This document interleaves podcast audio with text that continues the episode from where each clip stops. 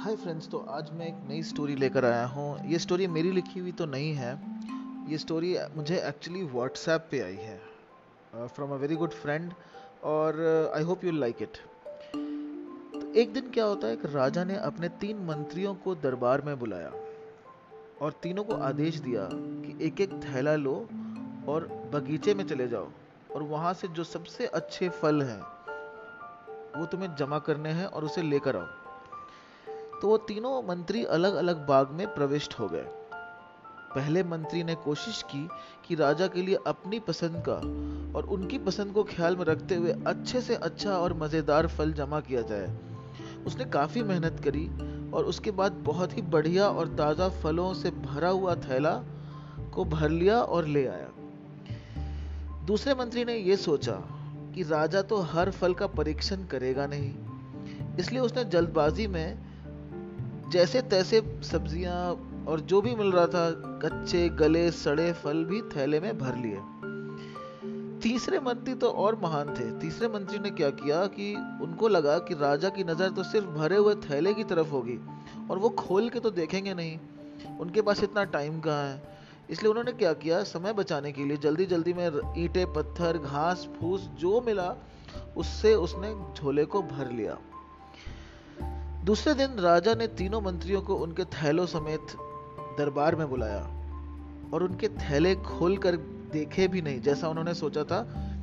राजा ने थैले नहीं खोले और लेकिन राजा ने आदेश दिया कि तीनों को उनके थैलों के साथ एक महीने के लिए जेल में कैद कर दिया जाए। ये सुनकर ये लोग मतलब हैरान रह गए कि जेल में बंद कर दिया जाए।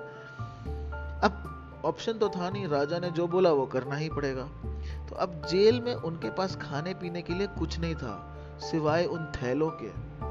तो जिस मंत्री ने अच्छे अच्छे फल जमा किए थे, वो तो मज़े से खाता रहा और उसका महीना गुजर भी गया, बड़े आराम से। वहीं दूसरा मंत्री जिसने ताज़ा, कच्चे गले और सड़े फल, जिस हर तरह के फल जमा किए थे, वो कुछ दिन तो अच्छे फल खा पाया ठीक ठाक रहा। लेकिन फिर उसे कच्चे गले और सड़े केले और फल भी खाने पड़े, जिससे वो बीमार पड़ गया और उसे बहुत तकलीफ़ उठानी पड़ी। और वही तीसरा मंत्री, जिसने थैले में सिर्फ़ घास, पत्ते, पत्थर वगैरह जो जमा किए थे, वो भूख से मर गया। अब आप अपने आप से पूछिए कि आप क्या जमा कर रहे हो? आप इस समय जीवन के बाग में हो और भगवान वो राजा हैं।